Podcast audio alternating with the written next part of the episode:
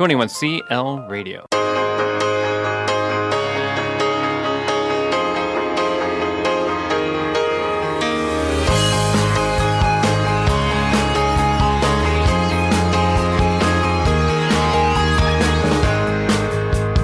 You're listening to the Run Your Life podcast with host Andy Vasily.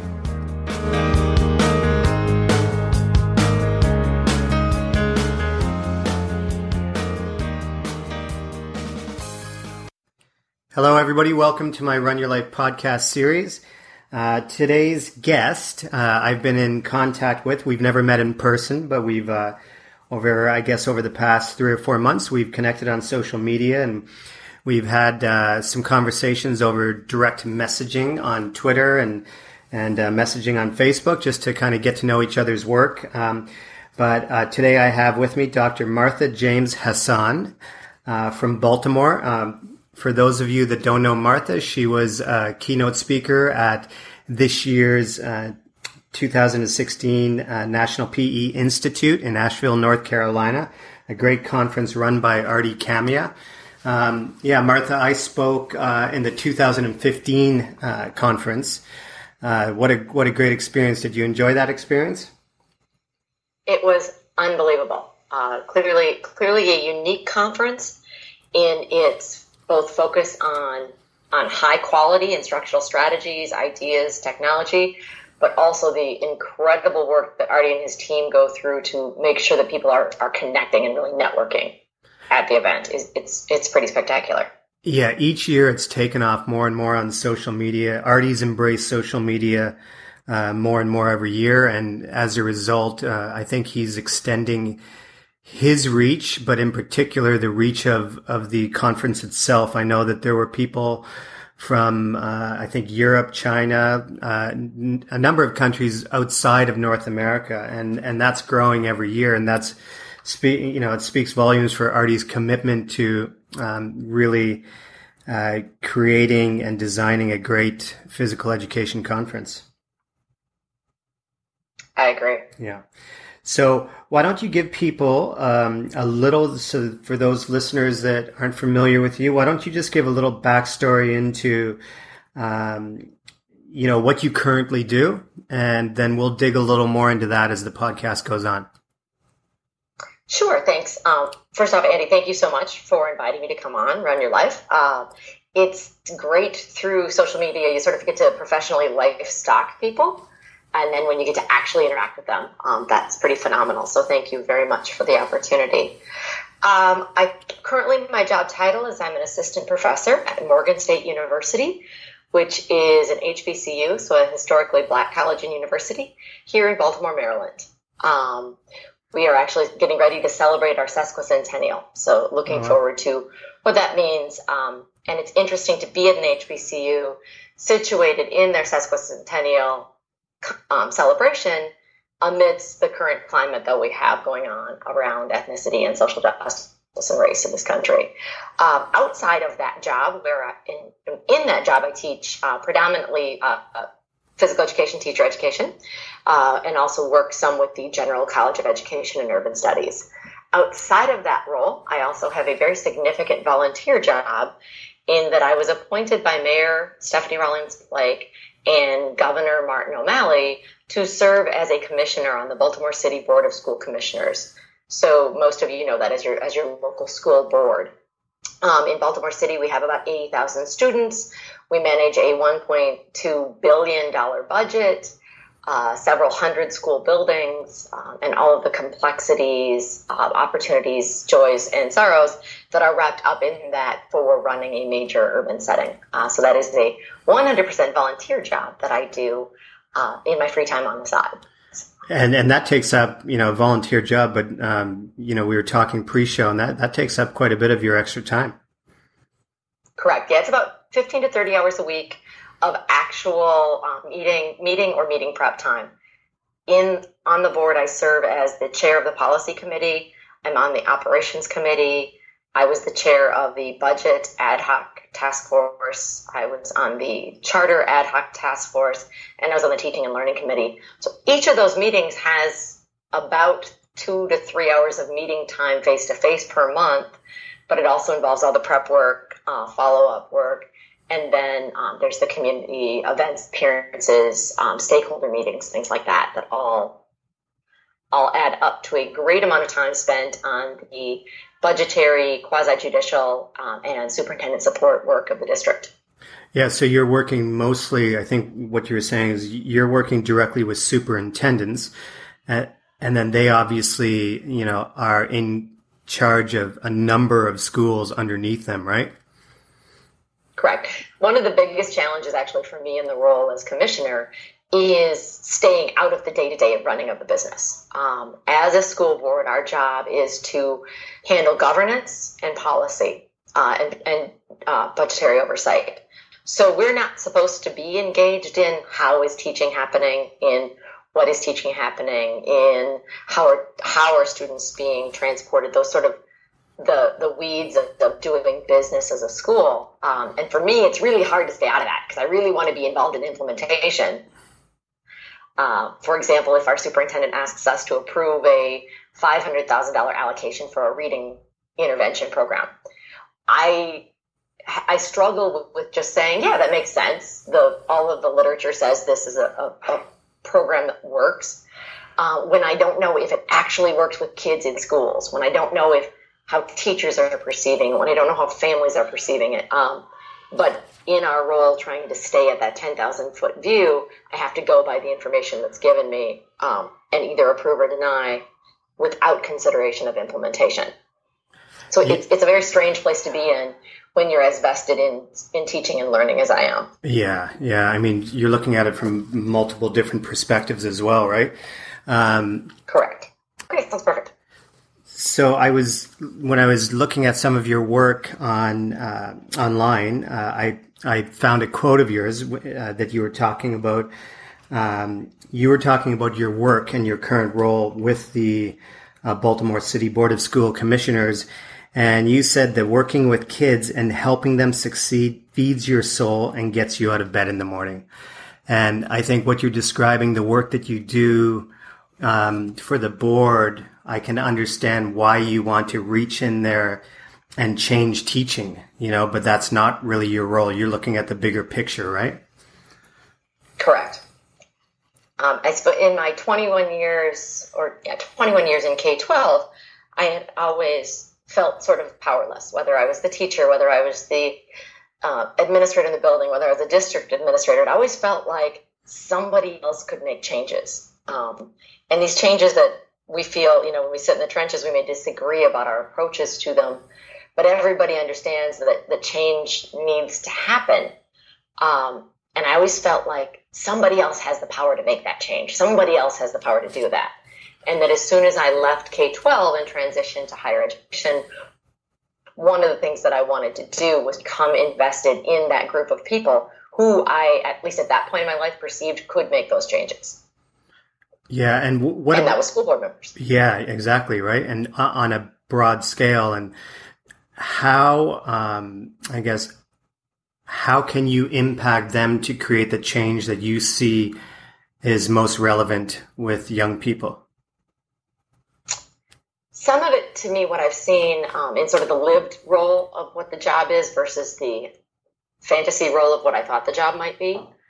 Um, and and just to clarify that is in that I have far less power and ability to make change than I thought I would.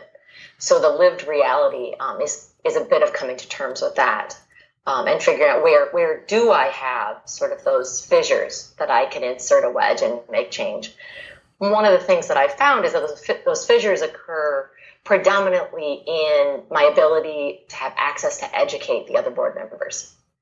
Um, to really, as we go into making decisions about teaching and learning, whether it's the superintendent, the chief academic officers, the chief financial officers, um, or, or, my colleagues on the board, that part of the way that I am, am manifesting my desire to make changes in education is by teaching them what education can and could look like from my perspective. Um, specifically, if we look at the idea of mindfulness or uh, trauma, and, and I, forget, I just blanked on the word. It's not trauma informed care anymore.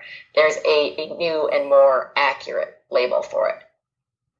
but um, maybe tra- trauma centric or Right. anyway, I, I'll get it and get it to you. But looking at this idea of understanding the trauma that children are going through, and that if we don't address some of those affective domain pieces, we're not going to be able to get to the the cognitive academic skills. Um, and so, as a board member, I have I have the luxury of being in proximity to people to continually remind them that trauma informed care in schools does not need to be an add on service. It does not need to. Certainly, do we benefit by bringing in yoga calm or other you know child centered yoga pieces? Do we benefit from bringing in meditation and creating spaces for um, for sort of that uh, emotional resilience development? We absolutely do, but it should be in addition to. It should you know in the in the supplement, not supplant category. Um, all the trauma informed pieces, mindfulness pieces, should supplement curriculum. They should supplement instruction. They should supplement what's happening in the schools so that the the academic content and the rigor of classes have that sort of mindfulness piece embedded into them. Meditation shouldn't be a oh we got to drop everything and meditate. Uh, we should be become cognizant of the habits of mind, of breath, and thought and reflection throughout everything we do in a teaching day. Does that yeah, make sense? Yeah, totally. That's a great Sort of. point. And I think that idea of social, uh, emotional intelligence and, and developing, uh, I guess those areas, uh, are key. And, and, um, I, you, you know, the work that my wife and I do is, uh, we, we work on kind of spreading the ideas of mindfulness. And I know my wife does a lot of that in the classroom. And I guess the biggest resistance that she meets is exactly what you just described is that teachers believe that it's, it's more work piled on their plate, but really it should be interwoven into the fabric of everything that they do, um, in their, in the teaching and learning that happens in the classroom. So, you know, I do, uh, some of the stuff I present in physical education also deals heavily with that social emotional intelligence and, and working to intrinsically motivate, uh, young people to choose um, ways that they can be physically active, you know. Um, Right. but again, it goes. so- go ahead. Oh yeah. So I was just to to circle it back to the the role on the board and the work that I do. Um, by having that privilege of presence, I'm able to make sure that message is reinforced um, and is reinforced for people that may not come at education from a physical activity or social emotional engagement perspective.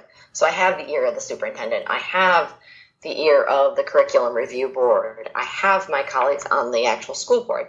And I, I serve as a gentle reminder of some of these things. Um, I did have, get some criticism from one of my board colleagues um, in that constructive, loving way that criticism is often delivered.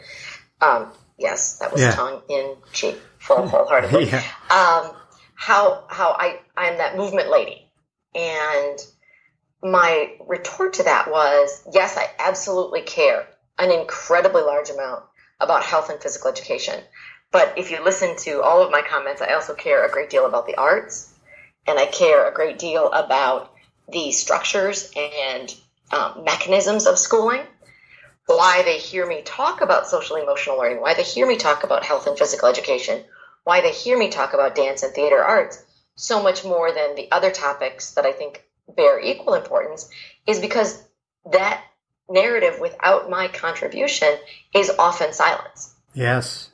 And so I'm the advocate for it, not in exclusion or in exemption of other aspects of education.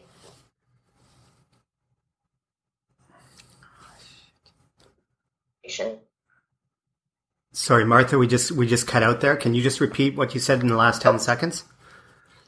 Oh, I just simply said that, that that it's not certainly not the only voice that needs to be brought to the forefront, Yeah. but because there is such a lack of discourse yeah. about the contributions of quality health and physical education, about the larger both academic and personal development aspects of theater, dance, visual, and music arts. Um, that if somebody's not going to beat that drum very, very loudly, it's very easy in the pressure of high stakes accountability to not hear that anymore and make fear based decisions that are eventually as we see undermining our success with kids. Yeah, my role this this year at the the new school. So I consulted last year, and the last couple years, my last couple years of teaching, I was um, consulting a lot during my holiday time. Uh, I'd take off from school during holiday time and go do work at with different international schools, but my role this year is a pedagogical coach. So I'm working with the arts, uh, visual and performing arts, um, as well as uh, physical education. So I'm I'm really I'm an advocate for the arts as well, and um, actually performing arts at the school that I'm currently at is an area in need of growth. So we're we're working on that, and we're working on developing a more comprehensive arts program. But yeah, I'm a huge advocate of it, and uh, not just the physical uh, and you know the physical education and health, but but the arts in general always allows every single student to find a niche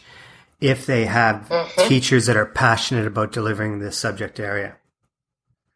Exactly, and it, it goes directly speaks directly to academic achievements as far as alphanumeric literacy.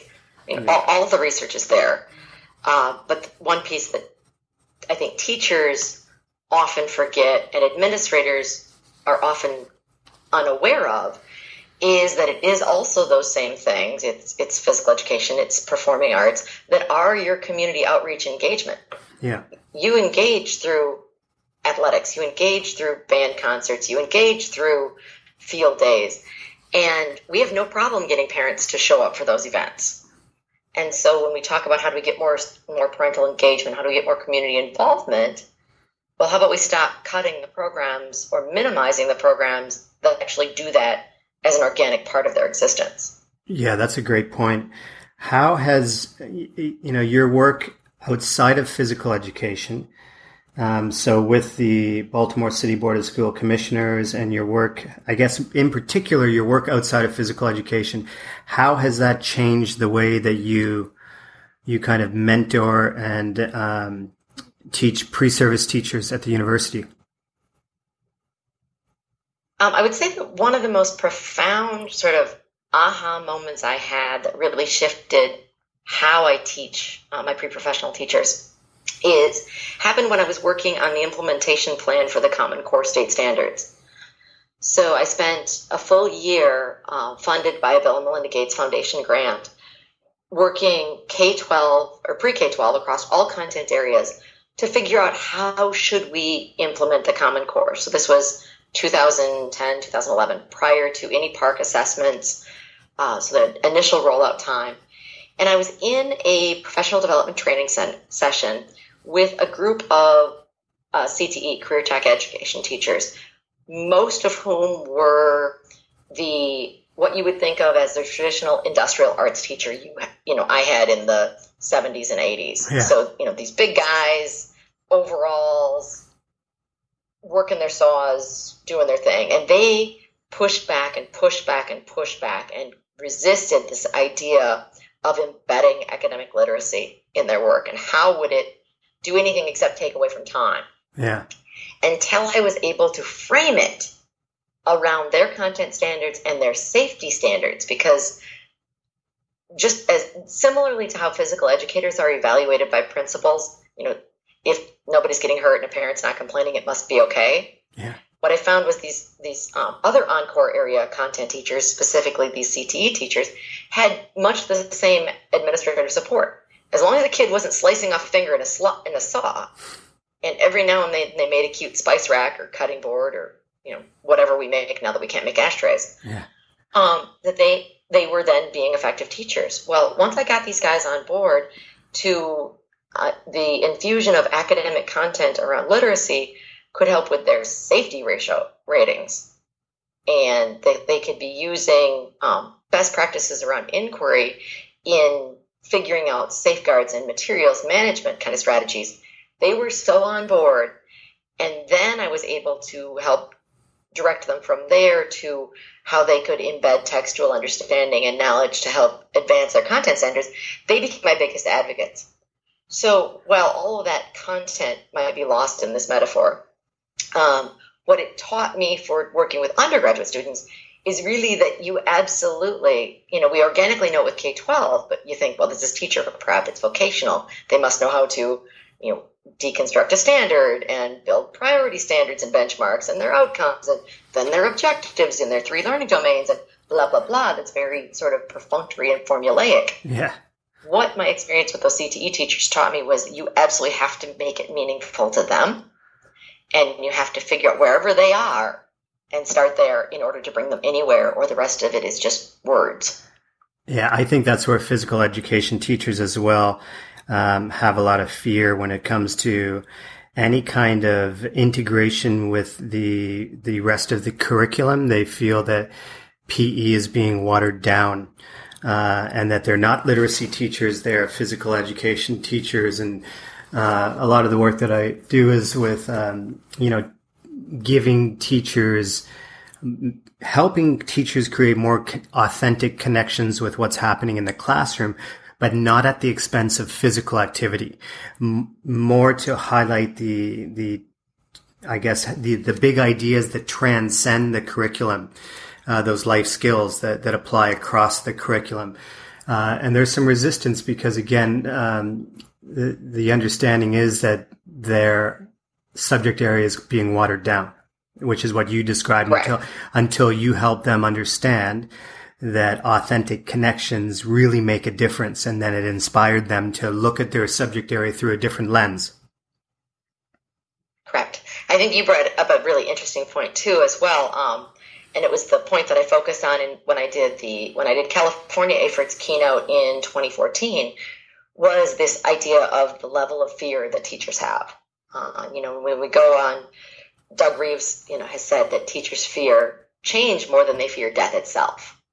Yeah. Uh, and so we have all these survival mechanisms built in, whether we define that change that we're resistant to as being we don't want to give up the physical activity by infusing content, or any of the other equally well expressed sentiments that really boil down to I'm really scared as a teacher. I'm, I'm scared of my content. I'm scared of my students. I'm scared of losing control. I'm scared of my own professional career boredom. I'm scared of being evaluated um, or judged poorly by my administrators or my PLC or my PLN or my colleagues. Um, I'm scared that it's going to cost me to work too hard. I'm scared that it's going to flop as a lesson or a unit. And I think if we can get to a point where we can be so empowered that fear does not drive us, but that we can temper that fear the way that we would if we sort of cross paths with a with a wild animal, that we would know, oh, it's a bear. I have to have some respect and some deference for that bear, but I do not need to be um, immobilized by the presence of that bear.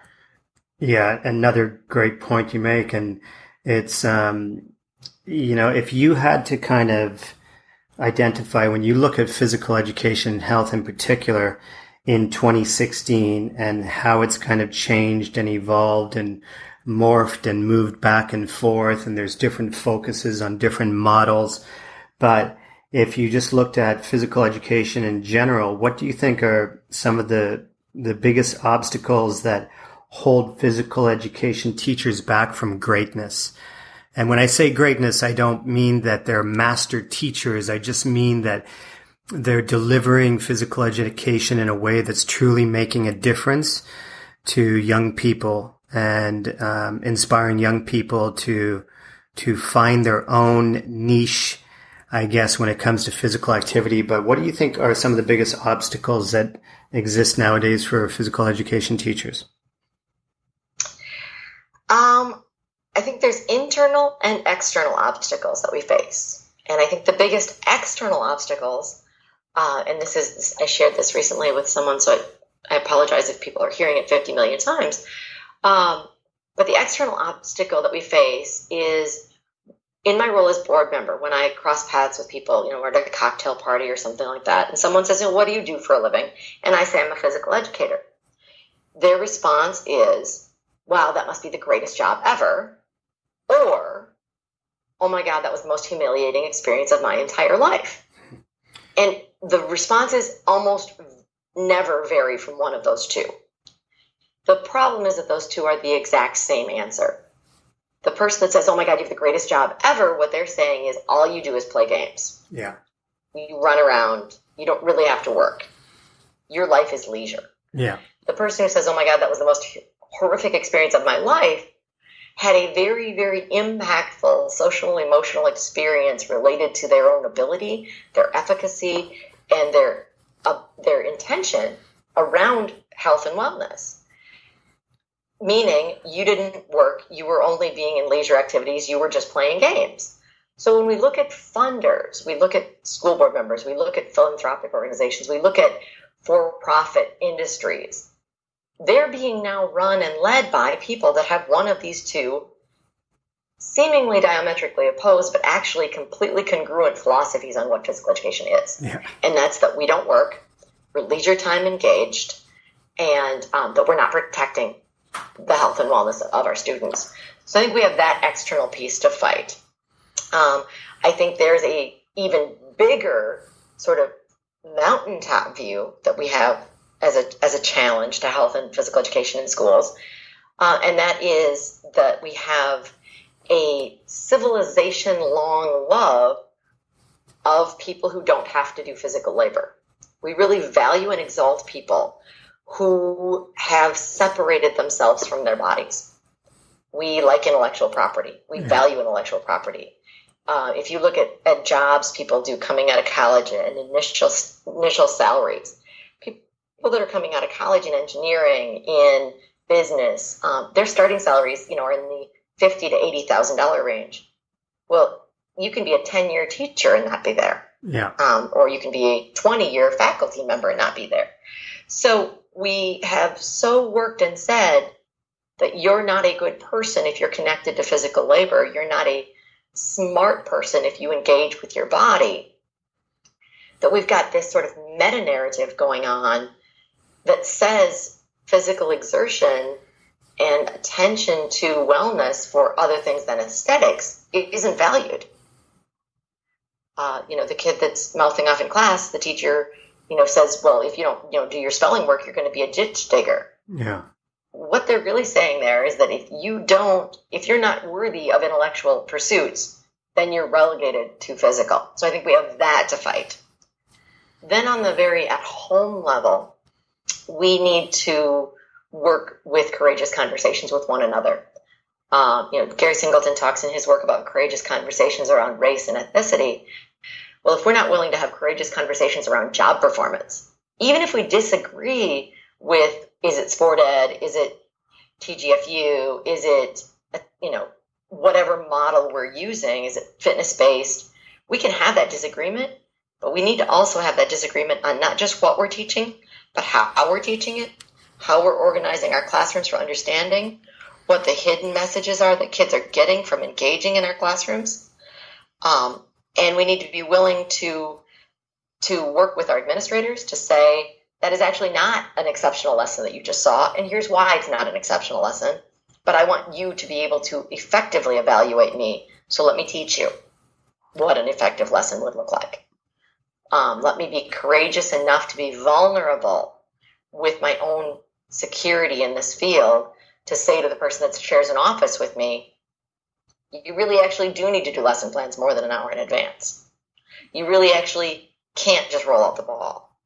Uh, you really actually are a role model for physical activity and wellness. So, is that the best thing to eat on campus? You know, and that sounds really judgy, but if we could get to a place where it is as normal as if a doctor went into surgery without washing their hands, somebody would say something Oh, for sure. that then we could possibly be able to move the needle on those external lenses that are both the, the community reinforcers who have these perceptions about physical education and then the giant meta narrative that goes on that really asks kids to disconnect from their bodies which in my you know my personal opinion is central to what we're seeing in the lack of academic achievement in schools is we've told kids you need to be physically present but not present in your physicality.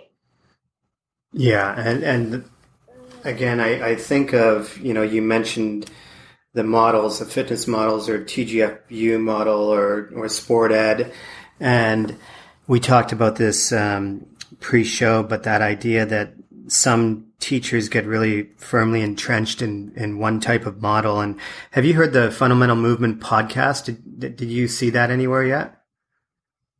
I have seen it. I haven't had a chance to watch it yeah. or listen. So we recently, so it's myself, Dr. Dean Dudley, Dr. Aaron uh, Beighle, uh, Nathan Horn, and Joey Feith. Uh, sometimes joins us when he's, you know, Joey's quite busy with his, um, you know, with the work he's doing at his school, St. George's in Montreal. But uh, we talked about different models, and and we all kind of agreed that that you know it's impossible to say you know you're focusing on just one model because so many things are happening.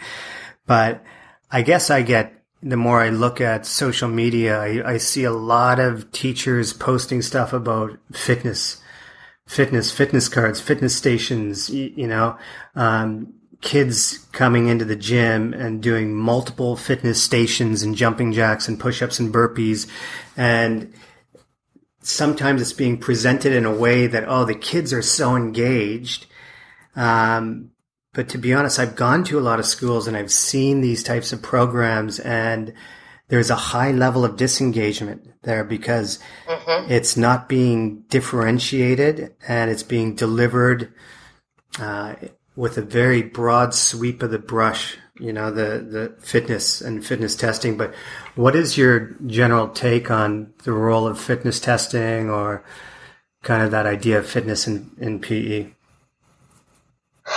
i think it's a really challenging one but i think it's a question that we as a profession need to address um, and need to address in a really holistic way. Um, fundamentally if we think about fitness assessment we come in kids take, you know, whether they're doing FitnessGram or Presidents or, you know, a hybrid or something co-created in the buildings. Um, fundamentally, getting a fitness score, do students look at, sweet, I did 25 curl ups? Or do they look at it and say, oh crap, I only did 25 curl ups? And if our goal and our mission as wellness and physical activity specialists is to promote lifelong engagement with physical activity. Which one of those perceptions do we want kids to have? Sweet, I did 25. Or, oh crap, I only did 25. If our next lesson is take your baseline data and set a goal, by extension, then, what is the only perspective we have given our kids? Oh yeah. crap, I only did 25. Yeah, exactly. And so we're fundamentally telling them that there is something organically wrong with their bodies. There is something that probably needs some sort of product, whether it's deodorant or a razor or a sculpting tool or some sort of gym membership. But we're telling kids, and we who oftentimes are their most adored teachers, and we're their favorites, and we're looking at them through our curriculum and giving them a message that they are not okay as they are. And I think that that is something that we're challenged because as a field, we want to sort of validify ourselves through our, you know, our, our own testing metrics by being able to say that, you know, little Johnny, you know, ran 17 pacer lengths and now he ran 18 and that that's somehow our credit. Um, which I think there's enough dissension amongst the ranks now that we can understand that that's mostly maturation and experience rather than actual fitness. Yeah. But if we want to hang our hat on fitness testing as why we're valid and relevant, then we also have to accept that what we're telling kids is that in and of themselves they're not valid and relevant. Yeah, and that's uh, and that becomes one of those courageous conversations that we really need to take on. Yeah, Pangrazi, uh, I guess 2014. So I spoke in 2015. You were this summer. Pangrazi spoke in 2014 at the PE Institute, and he really uh, got in people's uh, space, mental space, with that yeah. with a similar message. He's pretty good at that. yeah, and he and, and he's a model of physical fitness. Yeah, yeah, he's. So I think coming from shape. you know it's to be able to be you know at that level of performance and ability is pretty phenomenal. Yeah. But is that where everyone needs to be in order to be well?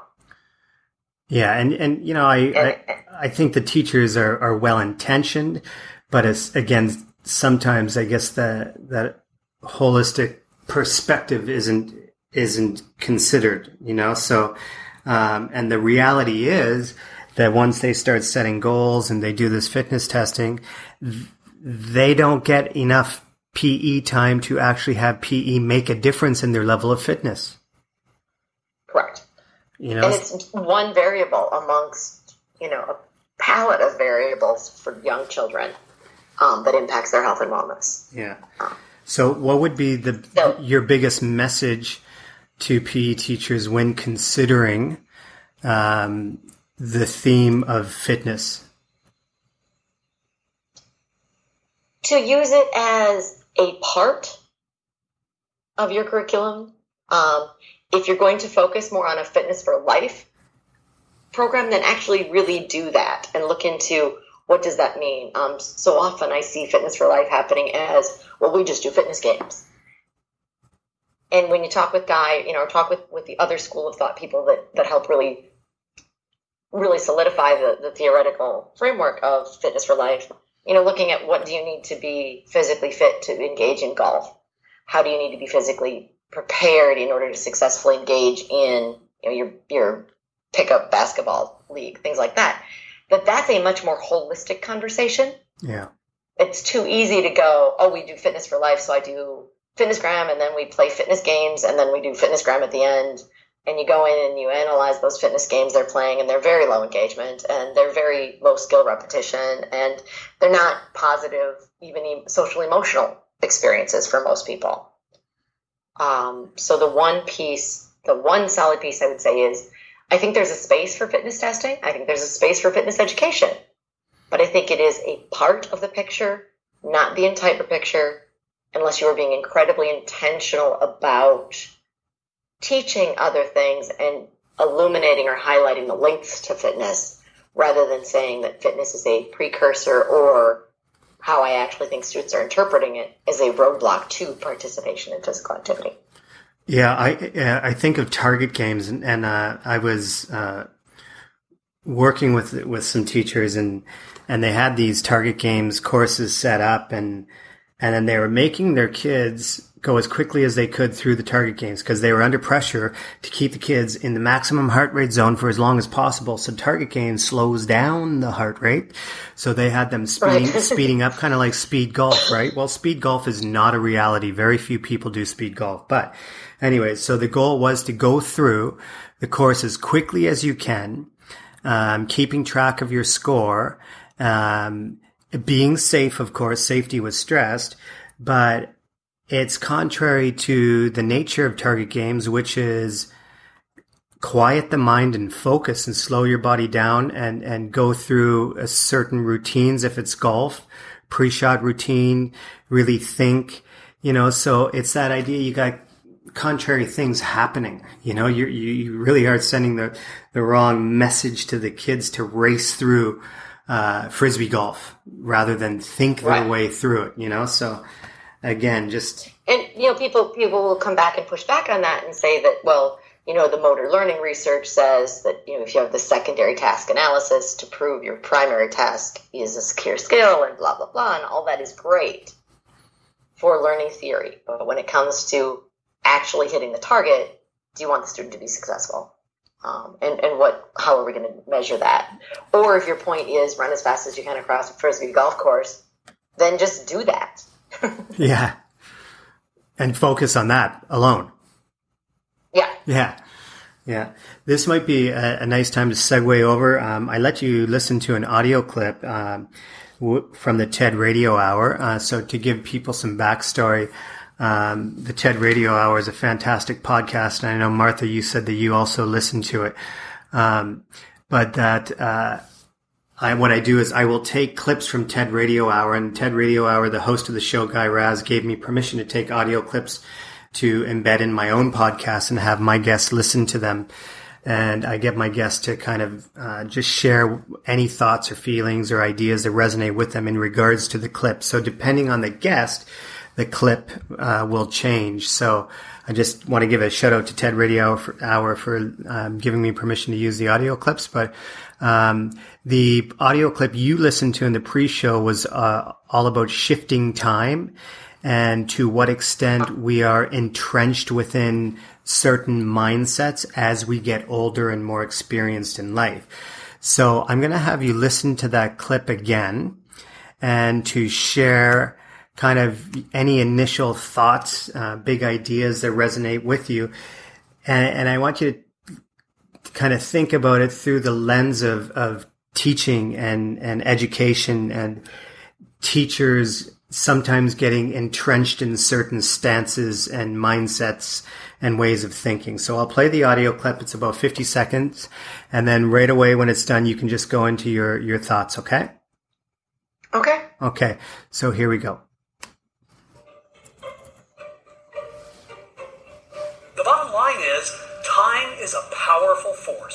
Transforms our preferences, it reshapes our values, it alters our personalities. We seem to appreciate this fact, but only in retrospect. Only when we look backwards do we realize how much change happens in a decade. It's as if, for most of us, the present is a magic time. It's a watershed on the timeline. It's the moment at which we finally become ourselves. Human beings are works in progress that mistakenly think they're finished. The person you are right now is as transient, as fleeting, and as temporary as all the people you've ever been. The one constant in our life is change. Yeah, I, I love that clip, and and to me, it it just embodies everything that's so critically important about being the best educators we can be is embracing change. But what are your initial thoughts? Well, my first initial thought that came up when you played it for me prior to us being on, on recording was a quote by Howard Zinn. Um, and he says, You can't stand still on a moving train. The problem is that we don't always know the train is moving. So just like we are unable to kinesthetically perceive the rotation of the earth or the revolution around the sun, uh, we also don't necessarily see the movement that's happening in our daily lives but that the train that we are on is moving, and therefore we are as well. Um, so that sort of initial thought is wrapped around this idea of being a lifelong learner and needing to continually uh, reflect on your situation, reflect on the world around you. How do how do you fit in as a small piece of a large puzzle, um, and how is that moving? Either in a direction of intentionality or are you sort of being sort of bobbed along by the current?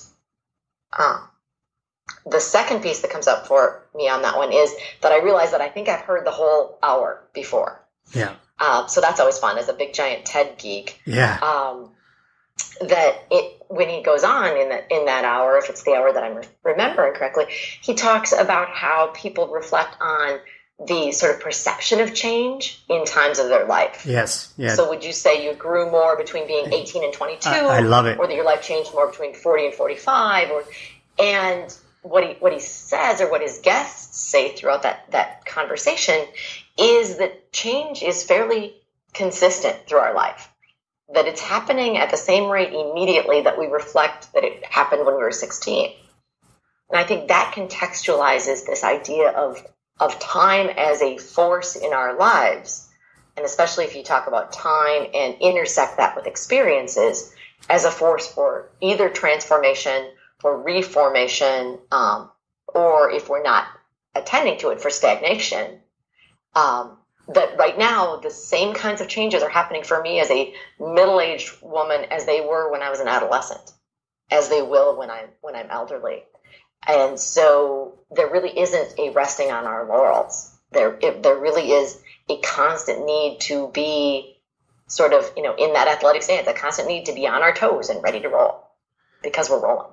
Yeah, that's that's a great point, and uh, that brought up that memory of because uh, I just listened to it again this week, and uh, I went for a run, and I, I was listening to it, and I just uh, I, I, remembered now that you say that the difference between how you think about your own level of change as a 20 year old compared to a 30 year old, and the you know in the research that he's done, yeah, that that most people realize, oh wow, I've actually really moved a lot in my thinking over the past few years, when traditionally I believed that I'm not going to change that much, you know? So it's that constant reminder. As you say, I love what you said about that we don't see the movement happening in our daily lives, but it's happening all the time. And those of us who are parents with kids and you hear people say, Oh my God, I can't believe where the years have gone. And now my son or daughter is graduating from high school and going to university. It's so true. You know, it's just constantly changing and uh, time it, it literally flies, right? Right. And that, that's, that, I think that's an interesting way of, of sort of framing it because we so often do look at change as an external piece. Society's changing. My neighborhood changed. My kid grew up. Um, but to really sort of take that mirror and refocus it and be perceptive of the fact that change is also happening to you, whether you're choosing intentionally a growth mindset or whether you are choosing to resist changing as the world around you changes, which in itself then also creates a new sort of intricacy to the dance of your lived experience in your community or in your school, your job setting, your family. Yeah. Um, how has your, I, I said that I was going to ask you this, but how has your call to action kind of changed? So being in education for 25 years now, um, what kind of drives you now as opposed to say 10 years ago? So um, when I, when you first asked me this, uh, what popped into my head was I don't have a timeline. How cool would it be to build a timeline and put the hey, this is when I read that book, and it sh- and I can visually and, and sort of profoundly perceive a switch that happened then, or this is when I met that person. And as a sort of autobiographical tool, I think I'm going to start challenging people to create their professional timelines. That's good. Um, as a mentor tool for people that we're supporting, um, as well as a reflection to the people that did mentor us. I think it'd be a very cool thing. So that's just side note. Yeah. We should start a timeline project. Love it. Um, yeah. But as far as my timeline and how I, I've sort of evolved, uh, I came into this field, um, and especially when I realized that I had a passion and a gift for working um, in, within urban centers, centers uh, coming from a rural background. I came into it much like many of my colleagues who are sort of being this imperfect ally right now. I came in with this deficit perspective of I single handedly was going to save the world. Yeah. Um, and I was going to start, you know, each one reach one. It matters to this child and that starfish and, and all of those things that are these beautiful stories that we buy into. So I really came into education with that perspective. Um, I was quickly disavowed of that uh, and realized that that uh, was not going to happen, especially if I was going to save my own my own self along the way. Um, but the next, you know, biggest shift then, I really started to focus on this idea of kinesthetic academics, coming from a, a physically privileged background to how could I help kids uh, be able to grasp and and understand the academic knowledge they needed to be to be teachers. And so I started surrounding myself with people that were experts in the field and started reading books and, and getting better and better at it um, until I became sort of more of a master in that respect myself. Um, and then people asked me, um, you know, so so you've got this this academic piece, and you're all about interdisciplinary and academic infusion, and doing that from both perspectives, from the from being the classroom teacher integrating movement, uh, integrating health concepts, to being the physical or health educator integrating more academic content from outside of our area. Um, but then I moved into a social justice realm, and I can't point to that point on the timeline other than I was engaged with living and working and advocating on behalf of my students who were predominantly from underrepresented populations um, as far as as far as privilege and oppression, um, overrepresented in oppression, underrepresented in privilege, and so I became very invested in in that work of what it was to be a white ally and a teacher in that scenario. And then I had a really interesting experience where I partnered with NASA and I went uh, up in the Vomit Comet and did some experiments in microgravity. And one of my professors at the time was working on my on my master's or no, my doctorate at that time said, you know, well, why are you doing this NASA stuff? That's not connected to your through line. That's not connected to you have this academic background and then you have this social justice background and, and now you're playing in microgravity with STEM. And I had to at that point, and this would be circling back to why I think the timeline project is important for people, I had to be able to articulate my professional through line for why did I want to serve in urban centers? Why did I focus on kinesthetic academics? Why was social justice important? And now why was this STEM thing important? So I really had to reflect on what was in common. So I looked at the kite I was flying and I traced back the sort of the string of that kite till it was in my grasp and realized that this NASA project was about imagining another reality. So I've got kids' science experiments and I'm taking them into microgravity. If ever there was another reality that would be nearly impossible for students to envision or imagine, it would be a world without gravity. Gravity affects literally everything. Yeah. So if I could work with my kids on science experiments to be able to, on a very concrete way, conceive of another reality, then maybe we could conceive of another reality where they were powerful in their own skin. Another reality where they were academically successful because of their bodies rather than having to disconnect from their bodies to be academically successful. So it was in that experience in my doctoral program that I found the tail of my kite, that through line, that string that comes back to my hands that I hold every day, that also keeps my kite in the air.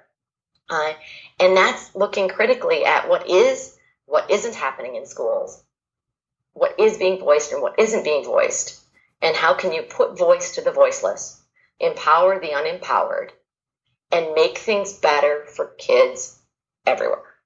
And that sounds really flowery, but that's become my through line. And that, that shifts and changes. That's how I, five years ago, was the Common Core lady, is how I was introduced. Yeah. Now I'm being introduced as a social justice ally.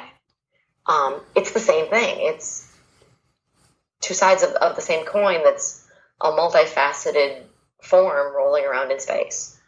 But it, it's that idea, and I get. I think it, I'm drawing some very uh, strong parallels between kind of my philosophy over the past few years and that idea when you say articulate uh, your through line and you know doing your work with NASA and kind of exploring that that area you're I think the very best educators are the ones that extract meaning from everything that happens in their life and find genuine transference to student learning you know?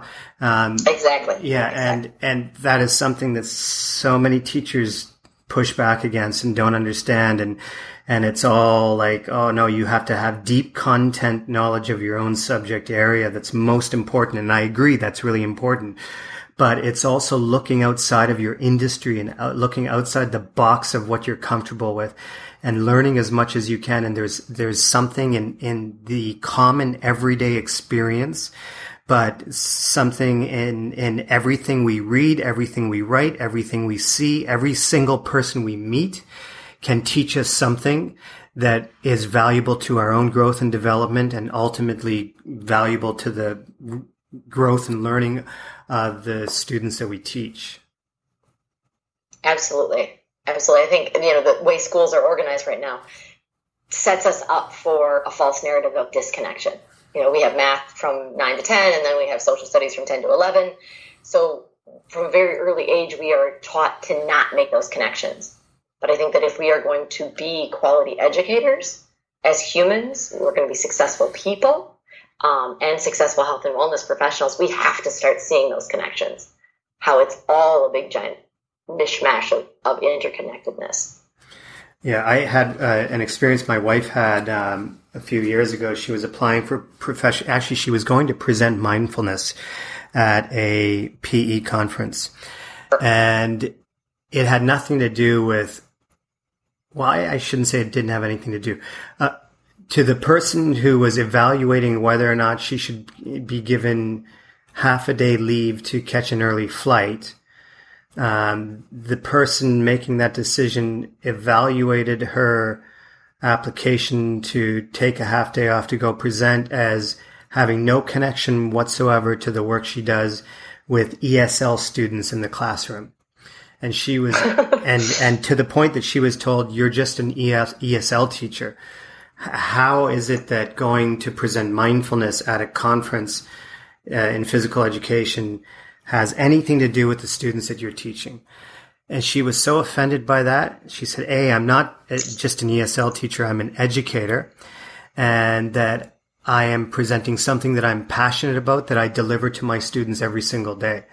So again, it's that disconnect and it only doesn't come from, from teachers. It comes from administrators who just create this disconnect between genuine growth opportunities and pigeonholing what certain teachers are doing in certain parts of the school.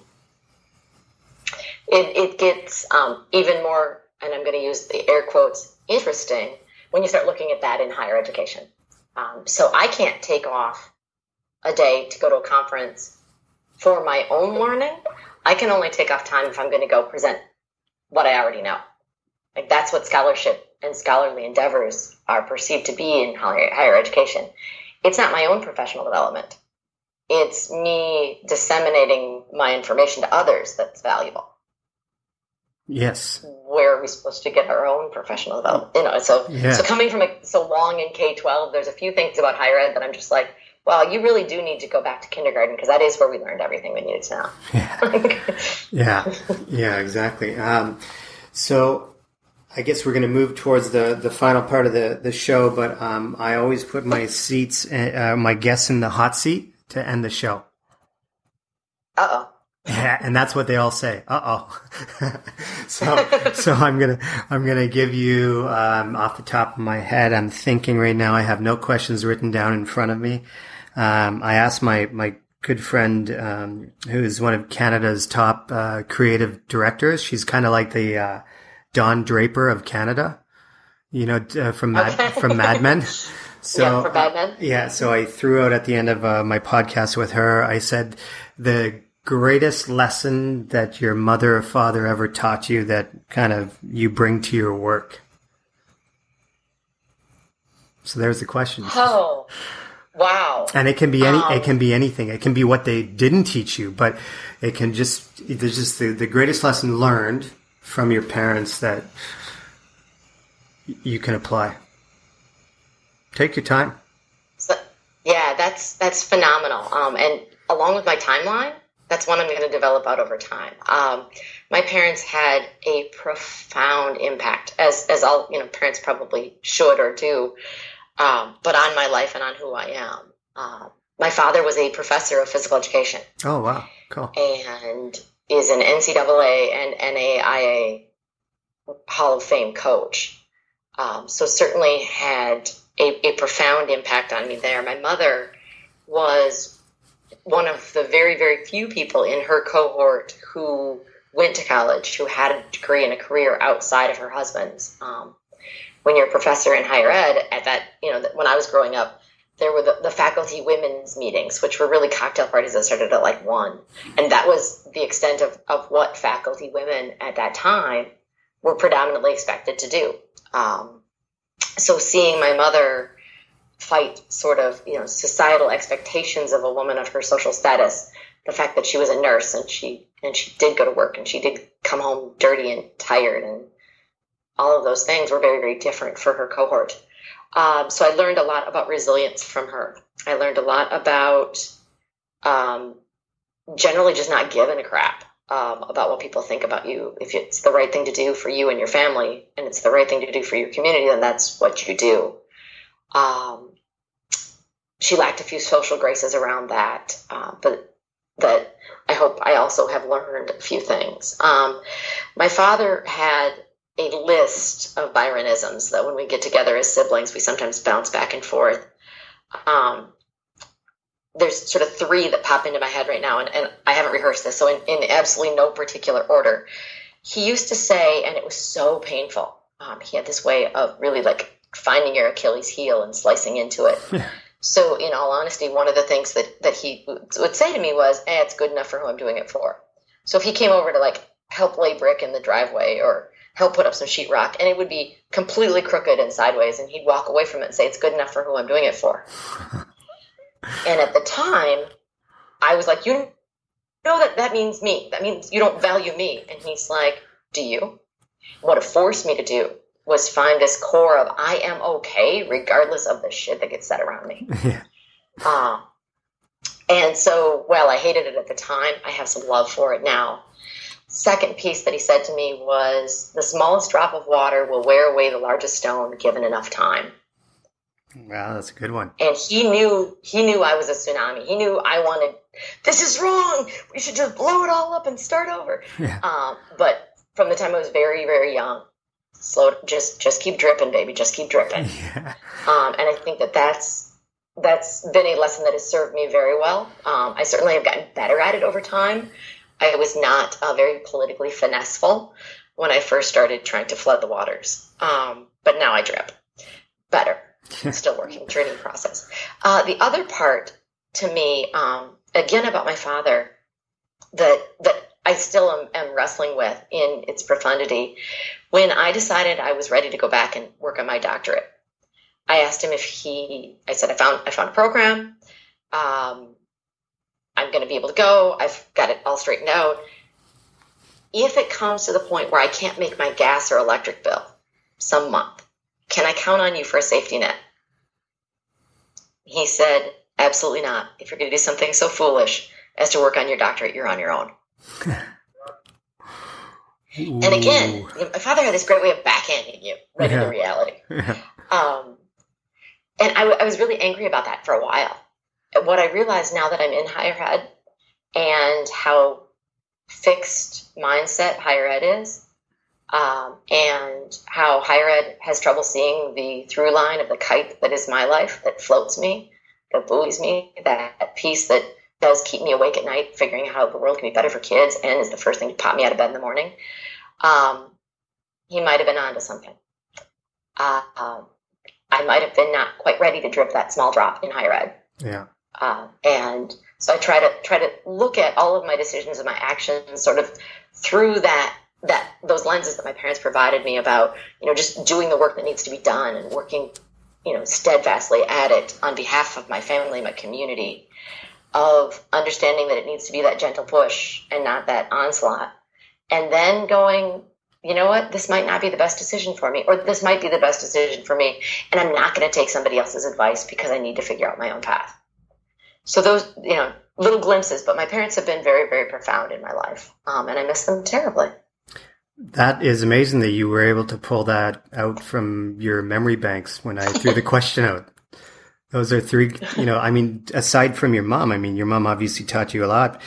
Um, but, you know, it just sounds like your dad was a thought provoker for sure. And, um, you know, three valuable things that might have pissed you off at the time, but you see great meaning behind it. I think with, um, I shared this with my friend in Canada because she threw it back at me and she said, what about you? And I wasn't ready for it because I was asking the question. But I said that um, my father was a very introverted man. He was an architect and he had what he called the drafting room, right? So he would go and he would do his drafting and his architecture work and he would lock himself away in there. Then he would come down and have like a beer and a whiskey and watch TV at night. And um, he never said much, you know, and he would, I played American football through high school and in university and he never missed one of my games ever. He went to every single road Wow. game in university. He would drive hours to go see me play. Uh, even when I wasn't starting and I sat the bench, he would still be at every single game. And he would disappear right after the game. So if I had a great game, I would want to run to him and talk to him about the game, but he was already gone. And as you know, I, my wife and I moved away from Canada in 96 and, you know, we just picked up and moved and we created this life uh, abroad and we had two beautiful boys and, and it's not that he never took any interest in them, but he never reached out to us to call us or to email us. We always had to contact him. And my sister had the same issues with him. So my sister and I tried to justify and come up with our own understanding of why he was the way he was. And the story we created was he must be a lonely old man. You know, and it's not that he wasn't loving at all. Like we would call him and he would say, I love you. And he would be more than happy to talk, but he never reached out. If we invited him to come and see us when we were back in Canada, he would come and see us. So we, both my sister and I got really upset with and We're like, how can you live like that? My parents were divorced, so he lived alone. And I'm like, how can you live like that? You know, you must be just so lonely. Um, so anyways, I get this, you know, terrible news. Uh, it's like seven years ago now that suddenly he was retaining water and he was in the hospital and I didn't know anything that was going on. I was in Cambodia at the time working and I called my mom. My mom and my dad were, were really good friends, even though they were divorced. And my mom didn't know anything. She just knew that he was in the hospital and um, I called my aunt who lived in the same city as him, and she was on her cell phone going into the hospital, and, he, and she said, "Your your father has liver cancer. He's going to die within 48 hours." And my dad never Ouch. told anybody. He never told anybody, even her. She she literally found out four days before he was hospitalized because he hid it. So she says, "Call back in a few minutes." I you know I get on the phone with my dad and, and I talked to him for the last time. And he tells me that he loves me and he's so proud of everything that I've done. And I was like, Dad, I'm, I'm on the plane tomorrow. I will be there. I will be there. He died four hours before I landed. So, oh, no. so I had to go and say goodbye to him and they, they held on to him the, before cremating so that I could, you know, see him. And then my sister and I have to go to his apartment and we have to like begin to figure out how we're going to ship up all or you know pack up all his stuff. And and then we start going through his apartment and there's boxes of stuff right? And we start looking through the stuff and and it's just boxes of journals. And then i pull out all of these journals and i see that he listened to every single toronto blue jay game on the radio for the past 15 years and kept every kept every statistic he wow. he had all of these journals for like he was into NASA and space. He had all of these handwritten journals about um, the shuttle, uh, all the times the shuttle went into space. He had all of these journals about you know almost every single movie that he loved growing up. And I realized, and he taught himself how to play piano when he was 75 years old. And then I realized, oh my God, he was not a lonely old man. He he was a lifelong learner. He was content mm-hmm. and happy in his own skin and learning something every day. So the most valuable lesson that I learned wasn't something that he actually taught me. It was that I assumed something terribly wrong about him. Right. And we do that in life. And I, I, I thought to myself, I'm never going to make assumptions about people anymore. I'm going to learn about them. I'm going to, not that I didn't before, but I'm going to learn even more about people and understand their perspectives and, and what makes them who they are and not assume anything. So I guess it's my greatest lesson, but it's not what he taught me, but I learned about in his, through his death, you know?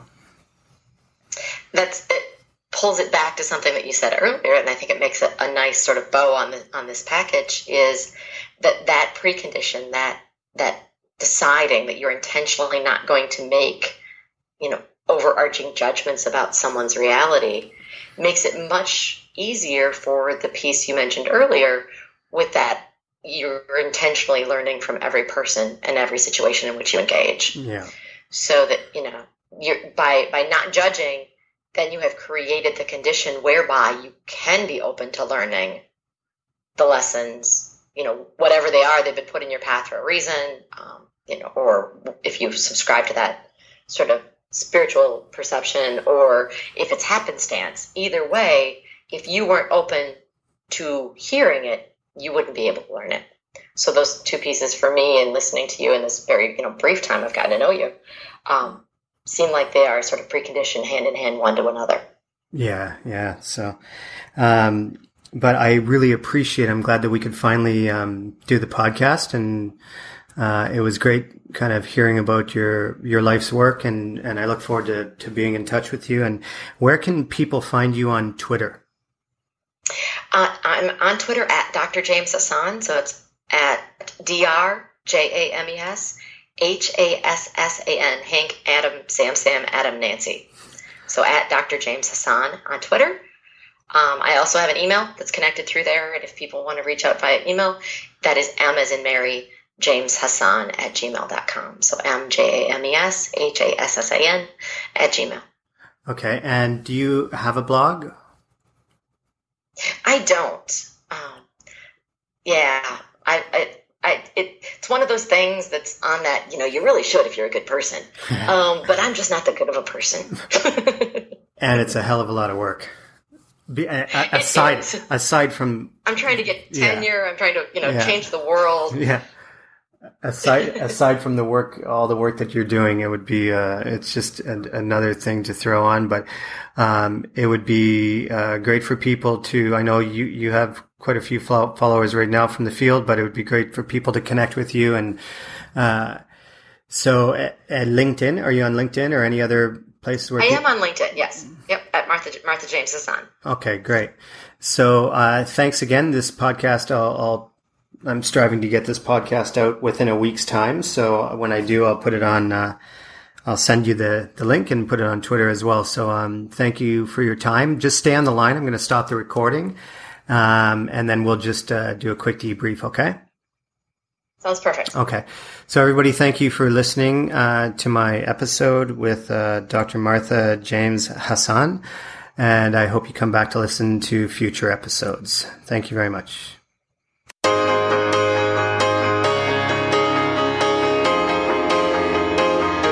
Thanks for listening to the Run Your Life podcast by Andy Vasily. To check out show notes, get some more information about Andy as well as his guests, head to our website, 21clradio.com.